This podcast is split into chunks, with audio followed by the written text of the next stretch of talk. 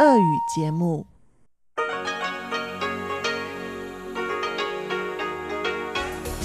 эфире Международное радио Тайваня. Здравствуйте, дорогие радиослушатели! В эфире Международное радио Тайваня, и вас из тайбэйской студии приветствует ведущая Анна Бабкова.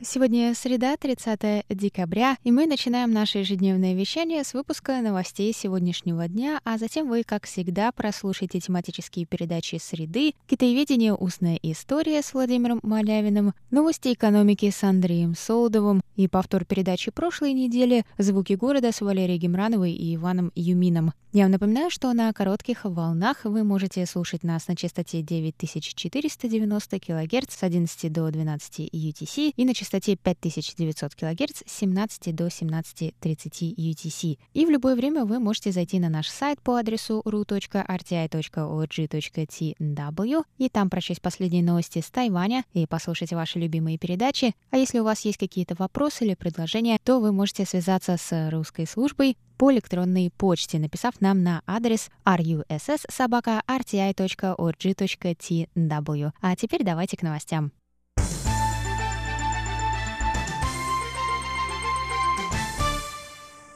Премьер-министр Су Джин Чан прокомментировал 30 декабря нормы маркировки пищевой продукции. Он сказал, что указывать информацию о составе продукции является обязанностью производителя, уклонение от которой несет наказание в виде штрафа. Тем не менее, производитель может самостоятельно выбрать способ и формат маркировки.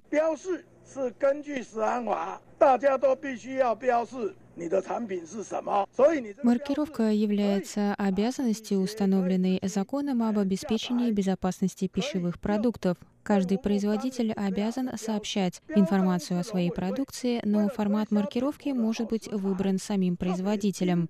Этикетку можно создать самостоятельно, можно скачать существующий вариант из интернета, либо обратиться с этим вопросом в Министерство здравоохранения. Вариант маркировки в форме эмблемы был установлен комиссией по сельскому хозяйству с целью повысить продажи определенной тайваньской продукции. Но производители могут также выбрать и другой вариант. Недопустимо лишь не маркировать вовсе.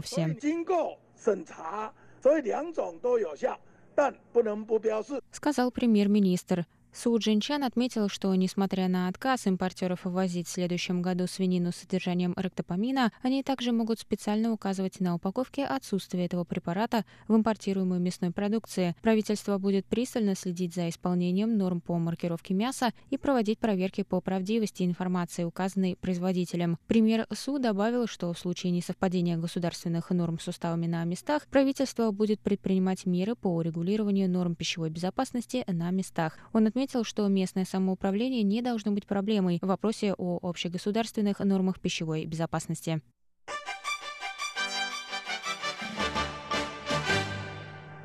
Законодательный юань Китайской Республики принял 29 декабря поправки к закону о борьбе с сексуальными домогательствами, согласно которым не важен пол нарушителя и жертвы. В старом тексте закона жертвой мог быть только человек противоположного пола, но согласно последним поправкам жертвой может классифицироваться человек любого пола. Согласно закону, домогательством считаются непристойные выражения или действия по отношению к другому человеку. Устные домогательства, наказуемые штрафом до 6000 новых тайваньских долларов. Это порядка $213 США.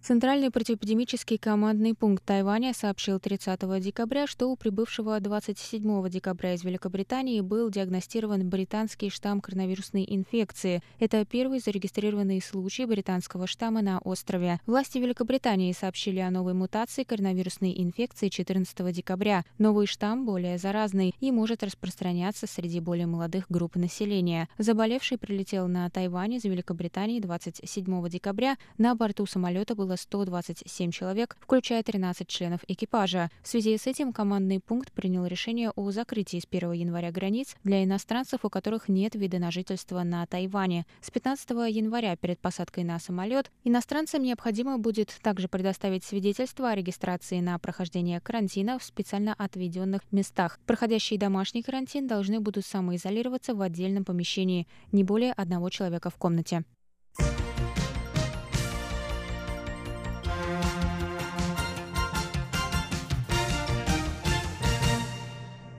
Центральный противоэпидемический командный пункт сообщил 30 декабря, что Тайвань находится в процессе приобретения почти 20 миллионов доз вакцины против коронавирусной инфекции. По словам министра здравоохранения Тайваня Чен Ши Чжуна, по самым оптимистичным прогнозам, вакцинация населения может начаться уже в марте. Тайвань уже заказал 4 миллиона 700 тысяч доз вакцины через Ковакс и 10 миллионов доз от AstraZeneca. Ведомство также находится в процессе переговоров с еще одним производителям и другими компаниями, которые находятся на последнем этапе тестирования своих вакцин. Центральный противоэпидемический командный пункт также сообщил о 2 новых завозных случаях коронавирусной инфекции, новые пациенты, рабочие мигранты, прибывшие с Филиппин. Всего на Тайване с начала пандемии было зарегистрировано 797 случаев, из них 56 местные, 702 завозные, 36 на военном корабле «Паньши». 666 человек выздоровели, 7 умерли, 124 находятся в больнице. Население Тайваня, по данным на 2020 год, составляет 23 миллиона 570 тысяч человек.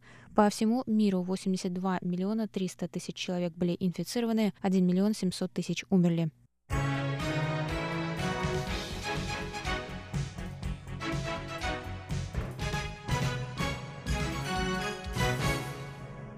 И на этом я завершаю выпуск новостей за среду, 30 декабря. Для вас его провела и подготовила ведущая русской службы Анна Бабкова. Оставайтесь с нами. Далее в эфире тематические передачи «Среды», «Китаеведение. Устная история», «Новости экономики» и повтор передачи «Звуки города».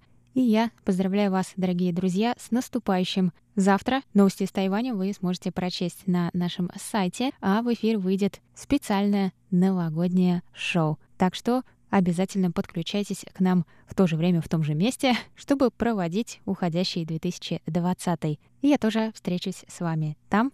А на сегодня у меня все. Пока-пока.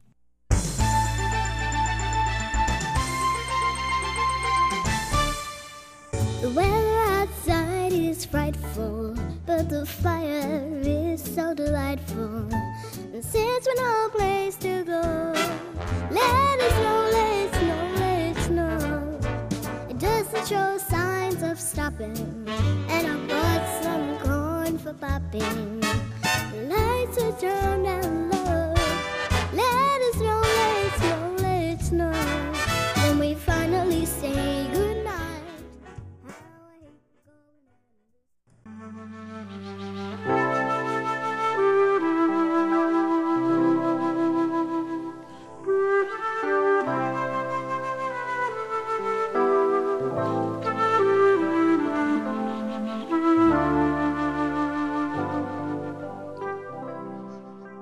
Вы слушаете Международное радио Тайваня, у микрофона Мария Ли. В эфире 15-я часть проекта «Китаеведение. Устная история».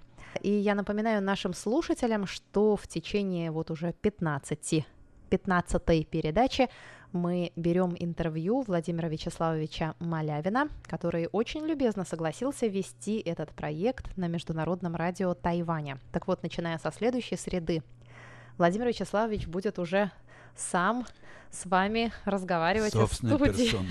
Разговор будет напрямую. Разговор пойдет напрямую, а пока что мы ведем его, так сказать, опосредованно. Да, у меня вот есть как раз теория «Жизнь надо непосредственно», но это мы отдельно. Чуть попозже я об этом. Мы на этой ноте хочу завершить его. Как совет молодым китаеведам. Каждый Новый год, перед каждым Новым годом в ваших пожеланиях слушателям вы желаете им жить непосредственно. Вот как, видите, непосредственно. Да? Ну а как еще-то жить? По-другому, на самом деле, жить-то невозможно. Невозможно. Ну вот. Сейчас следующий у меня такой, правда, посредственный, я думаю, вопрос. мы должны завершить сегодня разговор о состоянии российского китаеведения вашими глазами, так сказать, да? Вот, и подходя к концу нашего продолжительного общения, хочу попросить вас дать оценку миссии и перспективам российского китаеведения с учетом нынешнего состояния его и с учетом смены поколений. Вот такая у нас загогулина. Ну что же, вопрос, да, составлен довольно грамотно, я бы сказал. А вот грамотный ответ на него дать, мне кажется, гораздо труднее. Я бы, исходя из того, о чем мы с вами говорили, Маша, в прошлой передаче и даже раньше, то я бы сказал, что русскому китаеведению необходимо развивать вот свои национальные черты, лучшие национальные черты, достоинства. Какие они? Ну, прежде всего, Россия – это страна евразийская, она находится между Европой и Азией. Поэтому она вольно и невольно способна понять и Восток, и Запад, между прочим. Это наше большое преимущество. Мы смотрим напрямую и на Запад, и на Восток, и понимаем больше, чем они в нас. Это наше первое преимущество, в принципе, если говорить о... Второе стоит в том, что Россия, великий сосед Китая, и у нас с Китаем самые непосредственные контакты. Значит, мы с Китаем общаемся напрямую и очень тесно. И это второе наше преимущество как китаеведческой державы. Мы должны просто для себя, по возможности, как можно лучше и глубже уяснить, что дают нам эти преимущества, каким образом их надо использовать, как их надо развивать. Для того, чтобы это сделать, мы должны, но это и так уже происходит, поддерживать и развивать, и, конечно, делать их более плотными и разнообразными, контакты с китайцами на всех уровнях, не только академическом, но и жизненном, и даже вот вообще разные интересные люди в Китае есть, не все же занимаются, не все же только официальные ученые интересны в Китае в этом смысле. Во всяком случае, мы просто должны лучше изучать Китай с разных сторон. Сейчас это происходит, и это должно дать свои плоды, потому что молодые русские люди, как сейчас говорят, пачками выезжают в Китай, остаются там, живут там в огромных количествах. Существуют целые русские колонии. Я сам их имел удовольствие созерцать в Шанхае, например, и в Гуанчжоу, и в других местах, и даже и в Пекине. Просто вот живут русские люди на правах, так сказать, не знаю каких правах, птичьих, не птичьих. В общем, они живут и работают в Китае. Есть даже вот China Pro, вот есть такое издание, кстати, с телевидением даже, которое базируется в Гуанчжоу, а делается русскими для русских, да, и так далее. Там работают молодые люди. Не знаю, какое у них образование китаеведческое, но они живут в Китае, и ясно, что они должны общаться с китайцами и так далее и тому подобное. В общем, происходит вот такое накапливание, мне кажется, сил и опыта, которое может дать в будущем интересные плоды, если люди все-таки поймут, что наука тоже дело стоящее, и человек не может просто всю жизнь гоняться за деньгами, а должен еще и постараться что-то понять в своей жизни, кто он, что он и зачем он. Вот мне видится это. Отмирают старые формы, академия в частности, которая была создана под советскую систему, в советском виде, она мало жизнеспособна. Академия должна быть, но академия должна быть, как она есть в Японии или в Америке, где это не есть какое-то министерство науки, работающее по планам, а это есть синклит уважаемых, действительно уважаемых людей, ученых, имеющих большое имя в науке, как во Франции вот это происходит. И она не должна быть большой, да, но это должна быть элита, которая задает тон, да, и задает правила игры академические. Без этого нельзя, к сожалению. И академия, и в значительной степени университеты в силу атаки коммерческого уклада в жизни во многом потеряли по разным причинам эту свою особенность, а также бюрократическая, потому что многие работники академии, начиная с президиума, не являются учеными просто-напросто. Вот и все. Но это общая беда, потому что у нас и бюрократы не являются бюрократами. Нас спросить, почему человек занимает такую должность, непонятно же совершенно. У нас нет разумно устроенного отбора, что есть, кстати, в Китае, между прочим. Кадров, да. Этого нету. Поэтому какие-то академии еще подрасплодились. непонятного свойства. Куда принимают там... Да, нет, куда принимают каких-то странных людей, как почетных академик, дающих деньги и так далее. Вот. Все это имеет мало отношения к науке. Главное, что они и не порождают ничего научного. Вот все такие сорняки вот такого рода, да. Ну, хорошо. Ну, я думаю, что рано или поздно это все-таки должно нормализоваться, это положение. Хотя потому, что будет увеличиваться давление людей, реально живущих в Китае и что-то делающих в Китае. И все-таки потребность в экспертах и талантливых людях, извините, но всегда останется, понимаете. Даже в России, где она сведена до минимума по силу многих причин, и где талантливому человеку труднее пробиться просто-напросто, чем в других странах, по объективным просто чисто показателям и так далее. Вот что мне видится. Вот сочетание должно быть такого рода факторов. Но для этого мы должны быть и более активно, конечно, контачить с Западом. Этого не происходит. Меня очень смущает эта вещь, потому что практически у нас угасли эти контакты. Их нету просто, регулярных контактов. И все это возвращается чуть ли не на уровень советского времени, когда выезжал 2-3 каких-нибудь официальных представителя, читавших бог знает какие доклады, вообще ни о чем. Они были полным посмешищем, я сам имел неудовольствие это видеть в глазах европейских ученых, потому что вот, ну, нельзя же так делать доклады, понимаете, научные и так далее. И как бы это, и сейчас это происходит, вот у нас были конфликты даже с Европейской ассоциацией китаеведов, потому что выписывают ученых, а потом нам предъявляют счет, так называемых ученых из академии. Приехал ученый и занимался научной работой, а за неделю в жизни в Лондоне ни разу не был в библиотеке. А что он делал в этом Лондоне? Вопрос. Да? Интересный. Наши обижаются. А вам какое дело, чего я делал в Лондоне? Ну, конечно, на таких условиях нам трудно сотрудничать с Европой. По-моему, это сотрудничество свернуто окончательно. Есть такая Европейская ассоциация, мы являемся частью, но вот это реальные факты, которые я вам сообщаю, понимаете? Вот так. Потому что наши так называемые ученые рассматривают, ну, выезд в Кап-страну, в Лондон, Париж, ну почему? Отлично. Зачем еще в Лондон в библиотеку-то ходить, когда я по Парижу хочу погулять? Правильно? Согласитесь, резонно или нет? Очень, соглашаюсь полностью. Да, Париж стоит этого, я бы сам с удовольствием. Но, правда, мне для этого не надо просить грант. Сейчас, слава богу, уже возможно выезжать и без этих европейских подач. Да, ну вот, короче, у нас вот нет, не налаживается. Ну, может, наладится. Не налаживается глобализация. Не налаживается, нет сцепления, вот я хочу сказать. Нет какого-то эффективного сотрудничества. Хотя вот у меня с Генриком есть, например, да, или там Гюнтером Вольфортом. Мы отлично друг друга понимаем, да. С французами меньше, потому что они принципиально никого понимать не желают, потому что понимать там нечего по их представлению. С американцами они не говорят вообще даже по-английски. И так далее. Поэтому это другой вопрос. Но вот с немцами, со шведами, даже с англичанами, американцами, ради бога. Ну, французы тоже, я уж утрирую, разумеется, тоже же люди, в конце концов.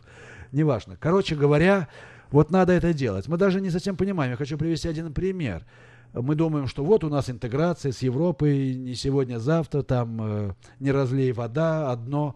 А вот представь себе, что 1904 год, да, кто написал слова этой знаменитой песни о варяге.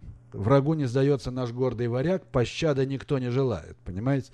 Так вот, слова к этой песне написал немец. В течение нескольких дней он так проникся подвигом варяга из немецких газет в 1904 году, что по-немецки написал стихи. Эти стихи были моментально переведены на русский язык и положены на музыку вот этой знаменитой песни. Вот это вам глобализм, понимаете? А это был 1904 год, была империя германская и была империя российская, которые не шибко дружили между собой. А вот такие вещи были в порядке вещей. Я могу привести много примеров другого такого же рода. Сейчас это возможно, интересно? При нынешней, так сказать, технике, информации, сейчас это менее стало возможно. Никто не будет переводить немцам, мы сами справимся, так сказать, с тем, чтобы воспеть подвиг какого-нибудь там корабля и так далее. Я условно это говорю, конечно. Никому это не казалось унижением российского достоинства, что немец написал, мы перевели, наоборот, видите, какая кооперация европейская. Я привожу этот пример, как и так жили. Русские борцы выезжали в Гамбург по гамбургскому счету, чтобы выяснить реально свои отношения, потому что, как вы понимаете, когда выступаешь в цирке, тут уже вопросы коммерции выдвигаются на первый план. Вот они ездили и по гамбургскому счету проводили состязания совершенно объективные, вне публики, чтобы наконец выяснить, кто номер один, кто номер два, кто номер три. И это было нормально. Наши выезжают в Гамбург выяснять отношения сейчас. и так далее. То есть я не хочу сказать, мы как-то не двигаемся, не движемся вперед. Наоборот, меня раздражает вот такое какое-то пренебрежительно высокомерное отношение к Европе, например. При том, что я отношусь тоже, я не могу там, да и смешно, да и не надо. Не надо на коленях ползать перед Европой. Но плеваться при упоминании европейской демократии или Евросоюза, по-моему, тоже и глупо, и провинциально, и просто непродуктивно. Это какой-то выдает такие ужасные провинциальные комплексы в нас. Этого, кстати, нет в Китае, между прочим. Ну, правда, китайцы и не ведутся, так сказать, на западные штучки, потому что их этим не проймешь, так сказать, у них свое. Вот. Поэтому они просто не могут как бы вот принять в себя европейский яд. Европейские яды на них не действуют, короче, у них иммунитет. На русского они действуют. Отсюда вот такие наши метания. То мы боготворим Европу, то мы плюемся и открещиваемся от нее, как черт от ладана бежим. Вот нам надо иметь свое достоинство спокойно, но очень трудно сделать, потому что русский человек очень широк, он очень неуравновешен, поэтому он бросается из крайности в крайность. Но в китаеведении мы должны выдерживать, это наше преимущество. Мы должны быть над схваткой Востока-Запада, мы Россия, мы не Восток и мы не Запад, мы целый мир. И то, и другое. И то, и другое, разумеется, да, но и одновременно еще и что-то третье. И мы должны держать свою позицию такую вот центральную, у нас есть эти особенности, но при этом быть образованными людьми. Это было раньше в России, ведь русские ученые до революции. Сейчас, к сожалению, в советские времена вот это было утеряно, потому что эрудированность и академизм понемногу оказались растворенными в советской совковой бюрократизме таком, понимаете. И отсюда многие наши проблемы. И сделать уже ничего нельзя, потому что что сделать можно по этому поводу? Да? Создавать какие-то новые академии, условно. Кто это будет делать? Зачем? Из кого? Из этих самых мастеров фэн-шуй, что ли? И, короче, вот такие вещи. Так что мы находимся отчасти в большом кризисе, но все еще хорошо. И не надо забывать, что где опасность, там и спасение. То есть кризис дает возможность нам выйти на новые рубежи, обрести новую жизнь. Потому что не так все плохо. Какие качества, по-вашему, необходимы для того, чтобы стать профессиональным китаеведом? Да, это очень трудный вопрос. Ну, конечно, нужно знать, нужно любить свое дело, прежде всего. А любовь — это есть талант. Талант и есть трудолюбие. Нужно быть упорным, надо уйти к цели, вот надо учиться у японцев в этом плане. Я знал, что я хотел. И надо понимать, что вы являетесь хозяином своей судьбы. И хотя в России это трудно сделать, но сейчас это возможно. Иногда меня спрашивают, куда ехать, у кого учиться и так далее. Я отвечаю, вы живете в 21 веке. Мне пишут письма из России. Вы хотите заниматься Китаем? Вы можете ехать в Китай и учиться там. Здесь нет никаких особенностей. Так больших трудностей нету. Пожалуйста, все, выбирайте профессора, хотите меня, приезжайте на Тайвань. Не такие большие деньги, учиться на Тайване вообще мелочь. Дешевле, чем в России. Хотите учиться, вот учитесь. Выберите, что вы хотите, и учитесь. Сейчас это возможно. В советские времена нам вбивали гвоздь в голову. Но мы не могли выбрать, что мы хотим. Один большой гвоздь на 7 сантиметров. Ну так это зависит от молодого человека. А что тут думать-то? Вы же видите, люди пишут чего-то, вам нравится этот человек, значит, давайте, понеслась. Что думать-то здесь? Но и надо быть уверенным в успехе. Если вы будете упорно, вот как я, когда я поступал в университет, никто же не хотел заниматься Китаем. Это было самое проклятое место в университете, китайское отделение. Сейчас он на первом месте стоит. Кто же мог подумать, что так все дело повернется? Но дело не в том, что оно так повернулось, а в том, что я сделал то, что я хотел. И это великое счастье в жизни. И наука и важна именно тем, что вы можете стать хозяином своей судьбы. Будете вы богаты или нет, это не от вас зависит. Это зависит от обстоятельств. А вот получите ли вы моральное удовлетворение от своей жизни, это только от вас, господа хорошие, зависит. И вы выбираете свою судьбу. Тогда уж не сваливайте на других. Вот я так, может быть, рисковато выражаюсь, но потому что русский человек любит жаловаться, что то не так, и то не это. Владимир Вячеславович, а вы сейчас кому-то мысленно обращаетесь? Я обращаюсь к молодежи, конечно. Мне просто вот интересно. Ну какие качества должен иметь китаист? Это, конечно, молодежь подразумевается, я думаю. Вот поэтому я уже сбился на свои. У меня же есть молодые люди, которые ходят ко мне, вот спрашивают меня о том, о сём в России. Ездят со мной даже в Тибет, не раз и так далее. Я читаю им лекции. Я считаю, это необходимо сделать. И это нужно просто, потому что у нас в России все-таки это полезно, этому не учат.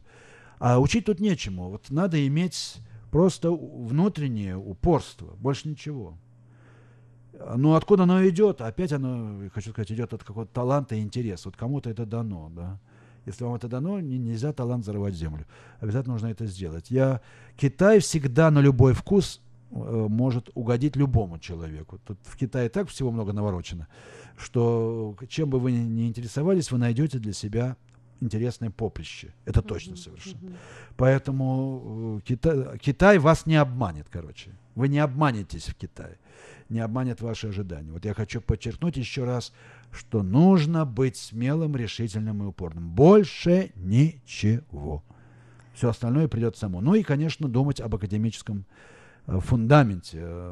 Вот сейчас у нас он теряется в преподавании сейчас. Даже на Тайване его маловато, а уж в каких-то новых, как грибы выросших, учебных заведениях в России там этого и в помине, по-моему, нету.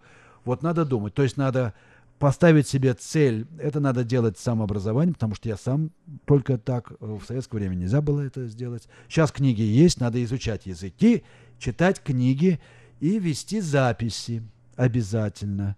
У меня за жизнь накопилось, кипище целое тетради, я и сейчас этим занимаюсь. Я никогда не читаю книгу просто так, я всегда записываю свое, то, что я там почерпнул из этой книги для себя, даже сейчас. Хотя, казалось бы, уж куда.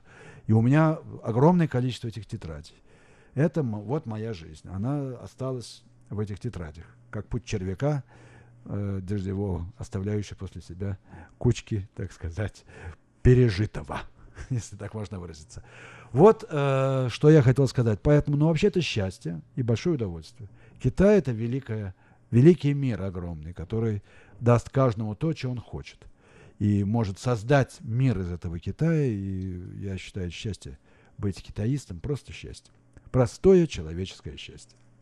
Ну что ж, я думаю, что на этом мы можем достойно завершить нашу долгую серию интервью с Владимиром Вячеславовичем Малявиным. Вам большое спасибо, Маша, за ваши чуткие, интересные вопросы и за долготерпение, чисто русское, свойственное русской женщине, за эти 15 передач выдержать все это. Да, вопросы большое, как раз были половина спасибо. Не мои, вопросы это были составлены теми, кто ведет проект «Китаеведение. Устная история» в Российской академии наук. А среди них, кстати, наш коллега Валентин Лю. Большой ему привет и спасибо ему большое за возможность, за подсказку, за идею, как нынче. За подсказку, за идею. За идею создания этой передачи. Создание этой передачи, которую начиная со следующей среды будет уже полностью вести Владимир Вячеславович Малявин. Я уже не буду встревать глупыми вопросами.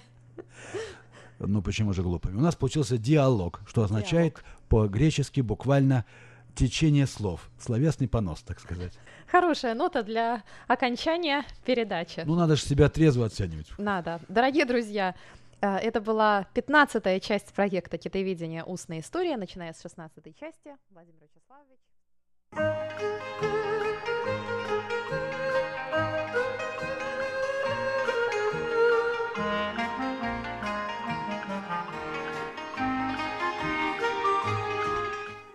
Здравствуйте, дорогие слушатели Международного радио Тайваня. В эфире еженедельная передача из рубрики «Новости экономики». У микрофона ведущий передачи Андрей Солодов. Приближается Новый год. Эксперты, международные организации, банки сообщают о своих прогнозах, касающихся развития мировой экономики в наступающем 2021 году. Сегодня, дорогие друзья, я хотел бы познакомить вас с некоторыми из этих прогнозов. Итак, наша тема сегодня – мировая экономика 2021, что день грядущий нам готовит.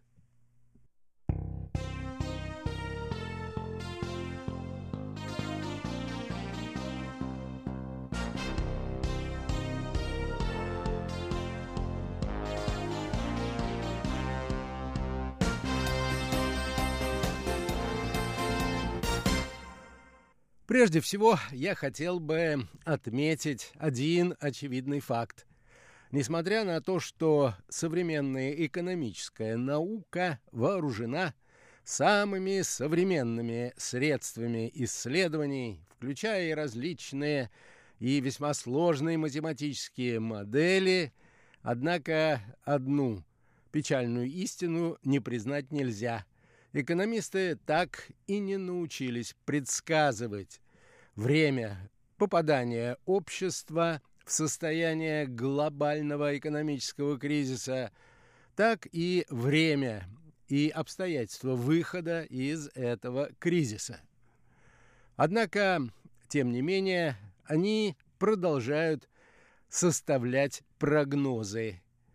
Если суммировать прогнозы, которые были сделаны на протяжении последнего времени, то речь идет о трех моделях выхода из глобального экономического кризиса. Модель номер 1 описывается латинской буквой V. Есть такой знак популярный на Западе. Это 2 пальца наподобие буквы V, поднятые вверх. Иногда этот знак называют знаком victory или победы. Что это означает с точки зрения экономической науки? А означает это следующее.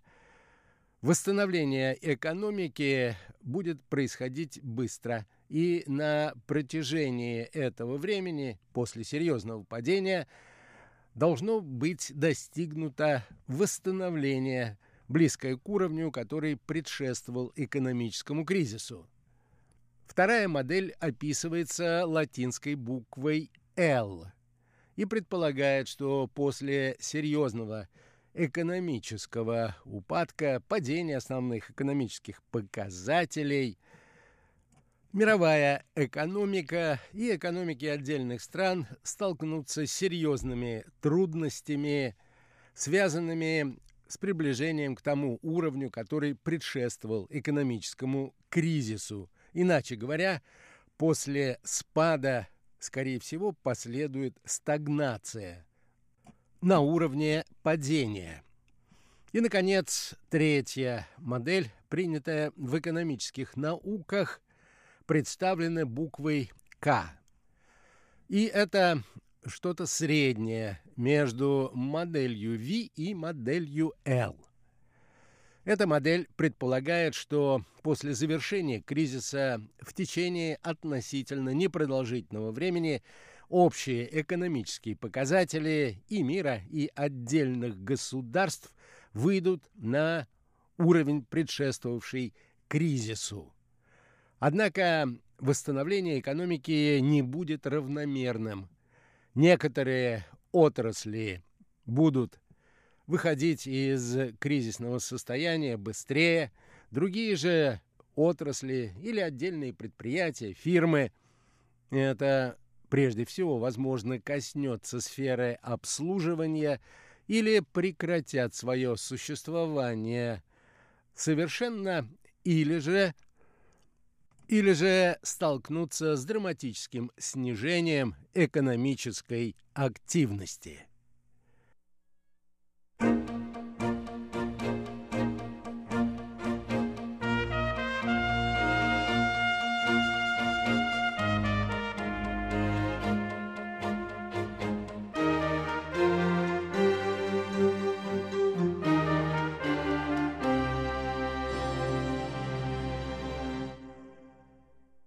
Итак, что же нам предлагают в качестве модели выхода из экономического кризиса ведущие исследовательские центры, международные организации, отдельные эксперты?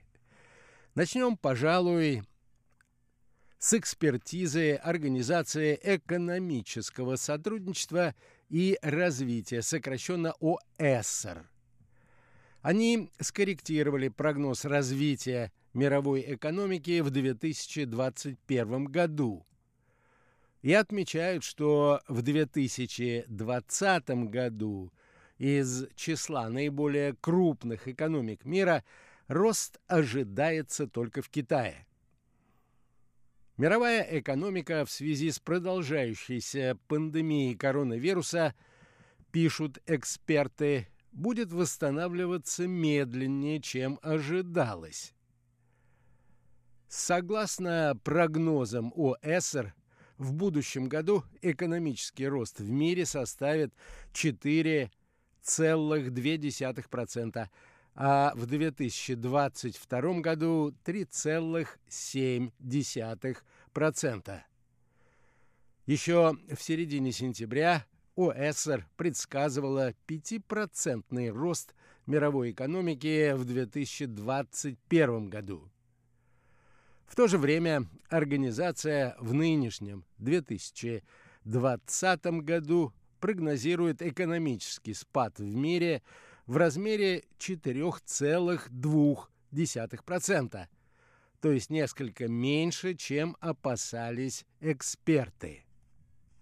Среди крупных мировых экономик в нынешнем году, согласно прогнозам Организации экономического сотрудничества и развития, ожидается только в Китае. Там он может составить 1,8%. А в будущем 2022 году, в соответствии с выводами экспертов, валовый внутренний продукт Китая может вырасти соответственно на 8,4%. Соединенные Штаты, отмечают экономисты, закончат нынешний год спадом в размере 3,7%. В ближайшие 2 года американская экономика будет расти не более чем на 3% в год, подчеркивается в докладе. Разработка вакцин от коронавируса положит конец нынешнему кризису, подчеркивают специалисты ОЭСР.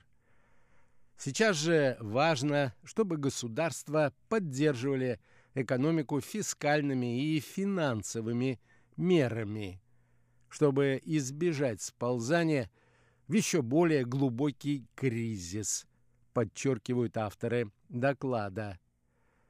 Эксперты ОЭСР советуют правительствам инвестировать в цифровизацию, экологичную инфраструктуру и образование. Они также рекомендуют по возможности воздерживаться от полного закрытия учебных заведений во время пандемии.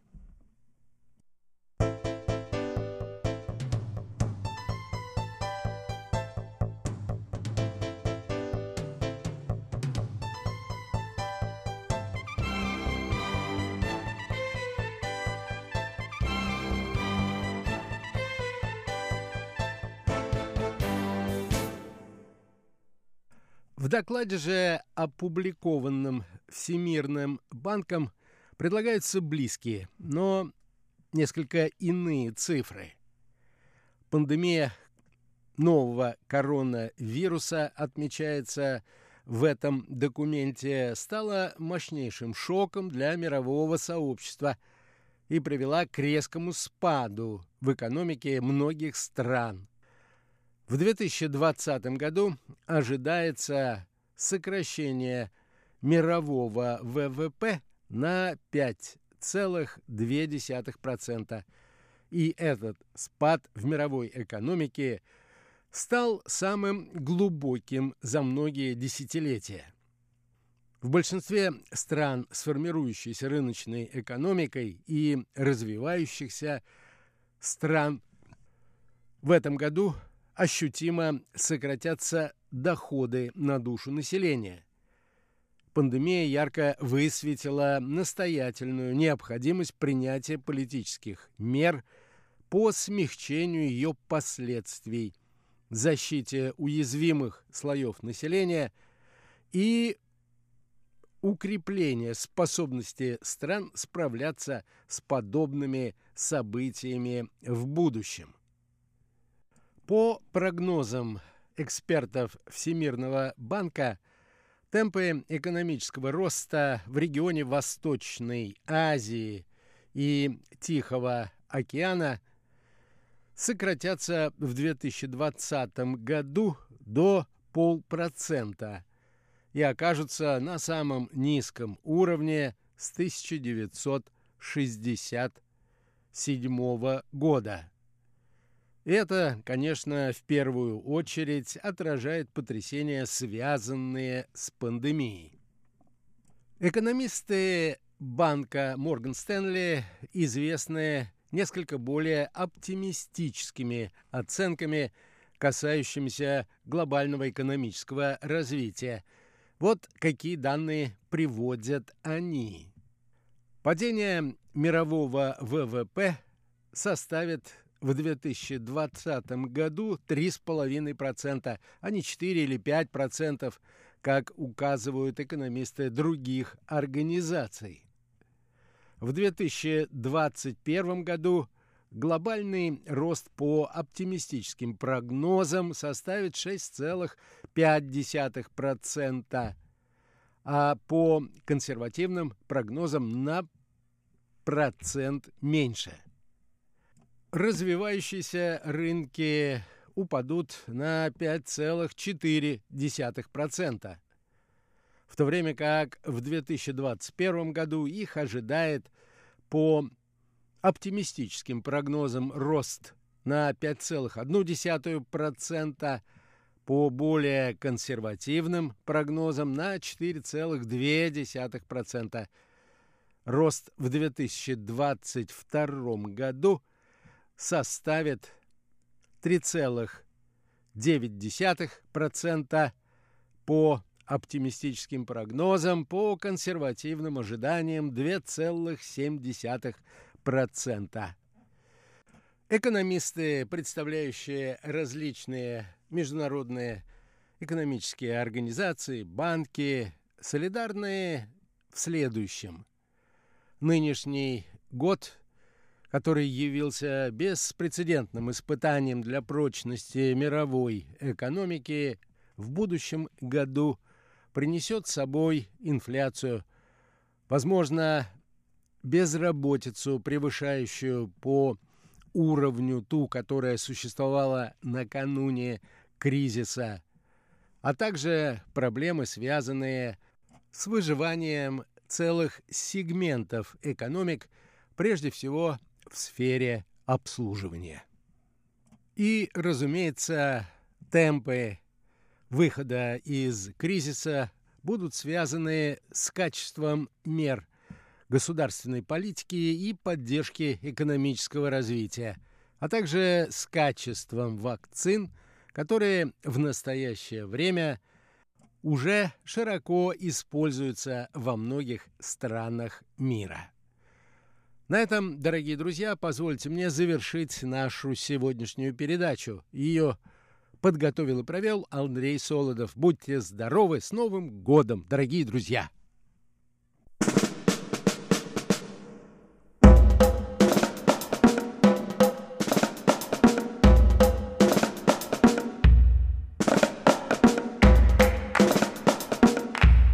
Здравствуйте, дорогие друзья! В эфире передача «Звуки города». Из тайбэйской студии вас, как всегда, приветствуют Валерия Гимранова и Иван Юмин. Дорогие друзья, сегодня мы продолжим и закончим рассказывать о резиденции бывшего президента Чан Кайши.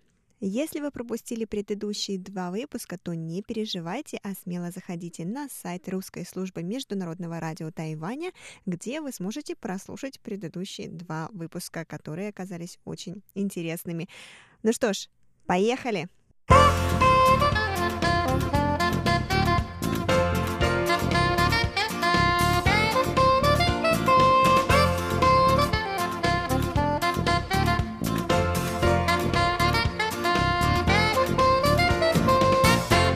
Ванюша, что у нас здесь? У нас здесь какие-то математические, физические формулы.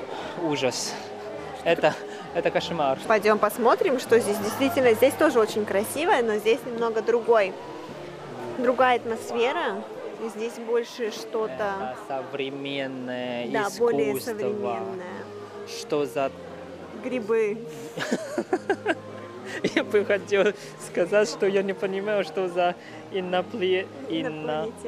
Да, инопланетяне. Но они похожи на грибы, я не знаю, но это очень действительно странная скульптура, действительно очень странно. Это искусство, а мы не специалисты, поэтому мы не знаем. Как же все зелено. Я бы хотела иметь такой сад у себя дома. Я даже не могу говорить, что это сад. Это просто уже музей. Представляешь, это как музей в своем доме. Красота. Вот и еще маленький фонтан. Представляешь, везде фонтан. Я, правда, сомневаюсь, что во времена Чан Кайши здесь были фонтаны целый день, но сейчас они есть. Ну, как тебе фестиваль? Как тебе резиденция? В резиденции самой я еще не была, но вот все эти сады, это, конечно, что-то невероятное. Я знала, что люди всегда, как бы каждый год сюда ездят, потому что, я так понимаю, здесь есть весенний тоже сезон цветов, когда весной здесь открываются орхидеи, по-моему, здесь выставляют, нет? А я думал, почему-то орхидеи да, в другом месте. Может быть, но я знаю, что здесь достаточно часто проходят вот фестивали цветов, но я здесь никогда не бывала. И я всегда, когда видела фотографии, думала, боже мой, как же здесь красиво. И наконец-то я здесь оказалась и думаю, да, фотографии не обманули, здесь действительно красиво. Но вот для того, чтобы ощутить всю полноту вот этой красоты, которая здесь находится буквально со всех сторон, сюда все-таки нужно приехать, потому что здесь очень тихо, здесь очень хороший воздух. Единственное, что это все немножечко портит, это толпы людей, но это Тайвань, это Тайбэй, без этого никуда. И да, даже когда ты говоришь, я сразу вспомнил, когда мы гуляли по саду, да, там какое-то место сразу напоминает мне о Петергове. Ты говоришь об этой арке, которая полностью оплетена растениями. Да, да, да. Ой, тоска к России. Но сейчас не сезон, сейчас зима, поэтому как бы арка, вот этот коридор арочный, он сейчас достаточно голый. Вот, но думаю, когда по весне, наверное, по весне и летом будет просто невероятно красиво. Да, надо напомнить, что этот фестиваль проходит с 27 ноября по 13 декабря. Всего 2 недели. Ну, поэтому слушатели, которые живут в Тайване, пожалуйста, если хотите, приезжайте, сам посмотрите. Я думаю, что вы не жалеете. Нет. То, что, если хотите, вы должны сюда приехать, Ванюша, то как так, такую красоту пропустить? Мы советуем вам, настоятельно рекомендуем, приезжайте сюда на выходных или в будние дни, если у вас получится, и полюбуйтесь своими глазами. И надо сказать, что, конечно, ради вы уже здесь, зайдете, пожалуйста, тоже к главным зданиям. Резиденция. Посмотреть там, как жили наши бывшие президенты. Кстати, когда мы туда пойдем? Вот хороший вопрос. Там ограничен вход. То есть утром только до 12, и после обеда открыто только с 1:30. И нам надо немножко подождать, и мы можем уже туда. Ну хорошо, а то я уже думала, ты решил меня оставить только с садом и не отвезти в самое главное здание, куда вот мы должны были идти. Ну нет, нет, но все равно цветы – это первая причина, чтобы я тебя пригласил же. А резиденция – это правда. Я сам потом нашел. Ваня, Ваня.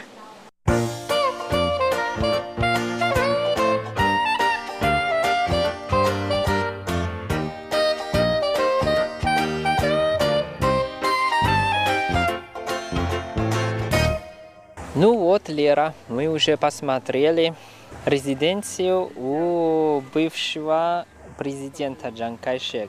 Но надо сказать, что, к сожалению, мы хотели записать во время, когда мы смотрели, как они жили, но оказалось, что нам нельзя записать, нам нельзя фотографировать, и поэтому мы можем только вам рассказать после того, что мы уже погуляли. Ну, Лера, расскажи, как ты, ну не тайванька, но одна иностранка, но достаточно долго живешь в Тайване. Какое впечатление у тебя вот этой резиденции? Знаешь, Ванюш, мне, наверное, она больше понравилась, чем не понравилась. Во-первых, она достаточно такая простая. То есть, если ты когда-то бывала в музее в России, вот, в частности, если я не ошибаюсь, ты, по-моему, в оружейной палате была, если я не ошибаюсь. В общем, резиденция президента Чан Кайши действительно очень сильно отличается от тех вот убранств, домашних убранств, да, от этой роскоши, которая очень часто была в домах вот российских императоров, когда там действительно позолота везде, серебро, и, то есть там везде считается роскошь, то здесь она такая больше... Она какая-то простая, то есть от нее даже веет простотой, там нет никакой роскоши, нет замысловатого орнамента, нет замысловатых узоров, очень простые деревянные стулья, простая мебель, очень простая кровать, то есть ковер, опять-таки, который там положен, мне кажется, это действительно очень простой, ничего, там нет какой-то помпезности, вот той, которую можно увидеть в императорских дворцах. Мне это, конечно же, понравилось. Вот, мне было интересно понаблюдать, как они жили. Сама резиденция, то есть как ты входишь в нее, там сразу же идет приемная, куда обычно усаживались гости, когда они ждали приема у президента с его женой. После этого там была гостиная, и параллельно гостиной тут же была столовая. И, как Ваня уже заметил, как раз-таки вот из столовой поставили видеокамеру, чтобы она, получается, проектировала фильм или, не знаю, какие-то картинки, наверное, на стену, чтобы можно было устраивать типа вечерами личный кинотеатр. Вот, после этого там был такой зал, нельзя сказать, что он был какой-то конкретный, я так подозреваю, что, скорее всего, был зал, опять-таки, тоже для приема гостей, возможно, для ведения переговоров каких-то, но таких, уже не таких официальных, то есть очень много комнат, и они достаточно все похожи друг на друга, то есть там обязательно есть стол, обязательно несколько стульев. Мне очень понравилось, что самое вот такое интересное, наверное, на мой взгляд, было, у Чан Кайши было две комнаты. Одна комната была такая его комната для чтения. Опять-таки там же стояла кровать, куда он мог прилечь, чтобы отдохнуть. У него была вторая комната, в которую он принимал гостей, когда он уже находился на последних годах жизни, когда он уже мог плохо перемещаться, и для того, чтобы облегчить вот уход за больным, для него выделили комнату, она такая была достаточно большая, с кроватью посередине, где, соответственно, лежал Чан Кайши. И мы с Ваней задали вопросы работнику музея, да, потому что мы подумали, что Чан Кайши и его жена, они не жили вместе, вот ни в одной комнате. И мы оказались правы. Что нам рассказали, Ванюш, давай теперь ты. Да, она сказала, что, ну, потому что их привычки разные, то есть бывший президент, он как генерал, солдат, он уже привык рано вставать и рано лечь, а жена его, наоборот, чуть-чуть позже вставала и позже ложилась спать, поэтому, ну, на самом деле, они не отдельно спали, просто между комнатами поставили занавесы. И можно просто легко открыть и закрыть. Меня поразило, что у них оба есть своя студия. То есть, как ты сказала, что у президента была вот эта студия для чтения, а у его жены вот эта студия для того, чтобы рисовать. Вот это очень интересно. И надо сказать, что она правда хорошо рисовала. И вот, и еще вот эта экскурсовод, она тоже нам сказала, что любимые цвета – это зеленый цвет озера и красный цвет, как дорогой камень. Вот это ее самые любимые цвета. Но это было, кстати, заметно по студии, потому что студия вся такая была в очень благородном зеленом цвете, что, кстати, зеленый он успокаивающий. Да. Мне кажется, это на подсознании, наверное, у нее было. Или имитирую там идею, да, когда рисовать или каллиграфию писать.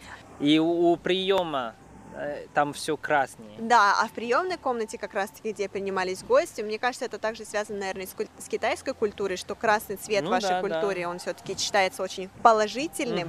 Вот, и она, соответственно, тоже любила такой насыщенный, мне кажется, даже бордово-красный. Гостеприимный, да, счастливый. Вот. И надо подчеркнуть, что мы видели достаточно много картин, висят на стенах. И большим всего это нарисовала сама жена бывшего президента. Это, правда, сильно меня удивило, потому что вот такие картины, правда, достаточно профессиональные и очень красивые. Да, действительно, и вот нам удалось увидеть очень много рукописей самого Чан Кайши, то есть как он вел свой дневник, расшифровки этих рукописей, текст, который читала жена Чан Кайши на встрече с парламентом Соединенных Штатов Америки. И нужно сказать, что вот в свое время, когда Китайская Республика здесь, когда Чан Кайши переехал на Тайвань, еще 50-е годы, многие представители зарубежных политических кругов, то есть вышестоящих, да, политических кругов, это, точнее, президенты, вице-президенты, премьеры, король Ирана даже был, они именно приезжали с визитом на Тайвань, они посещали, они были гостями вот в этой резиденции. И для меня очень впечатлен это американский президент. Эйзенхауэр. Эйзенхауэр тоже приехал, тоже был здесь. И, конечно, король Ирана тоже здесь был, и вместе ужинали с президентом и его женой. Ну, в общем, такое жилье или домик, я бы сказала, что, ну да, как ты сказала, что простое, но не такой простой, как обычные. Конечно, не такой простой. Ванюш, мы видели макет просто, и макет. Я не знаю, если честно, сколько здесь квадратных метров, учитывая, что здесь еще 2 этажа. Но вот макет резиденции, какая она была в первоначальном виде, это, конечно, это такой, наверное, дворец, да, в кавычках, по современным меркам, потому что действительно огромное помещение, огромный дом с множеством различных комнат.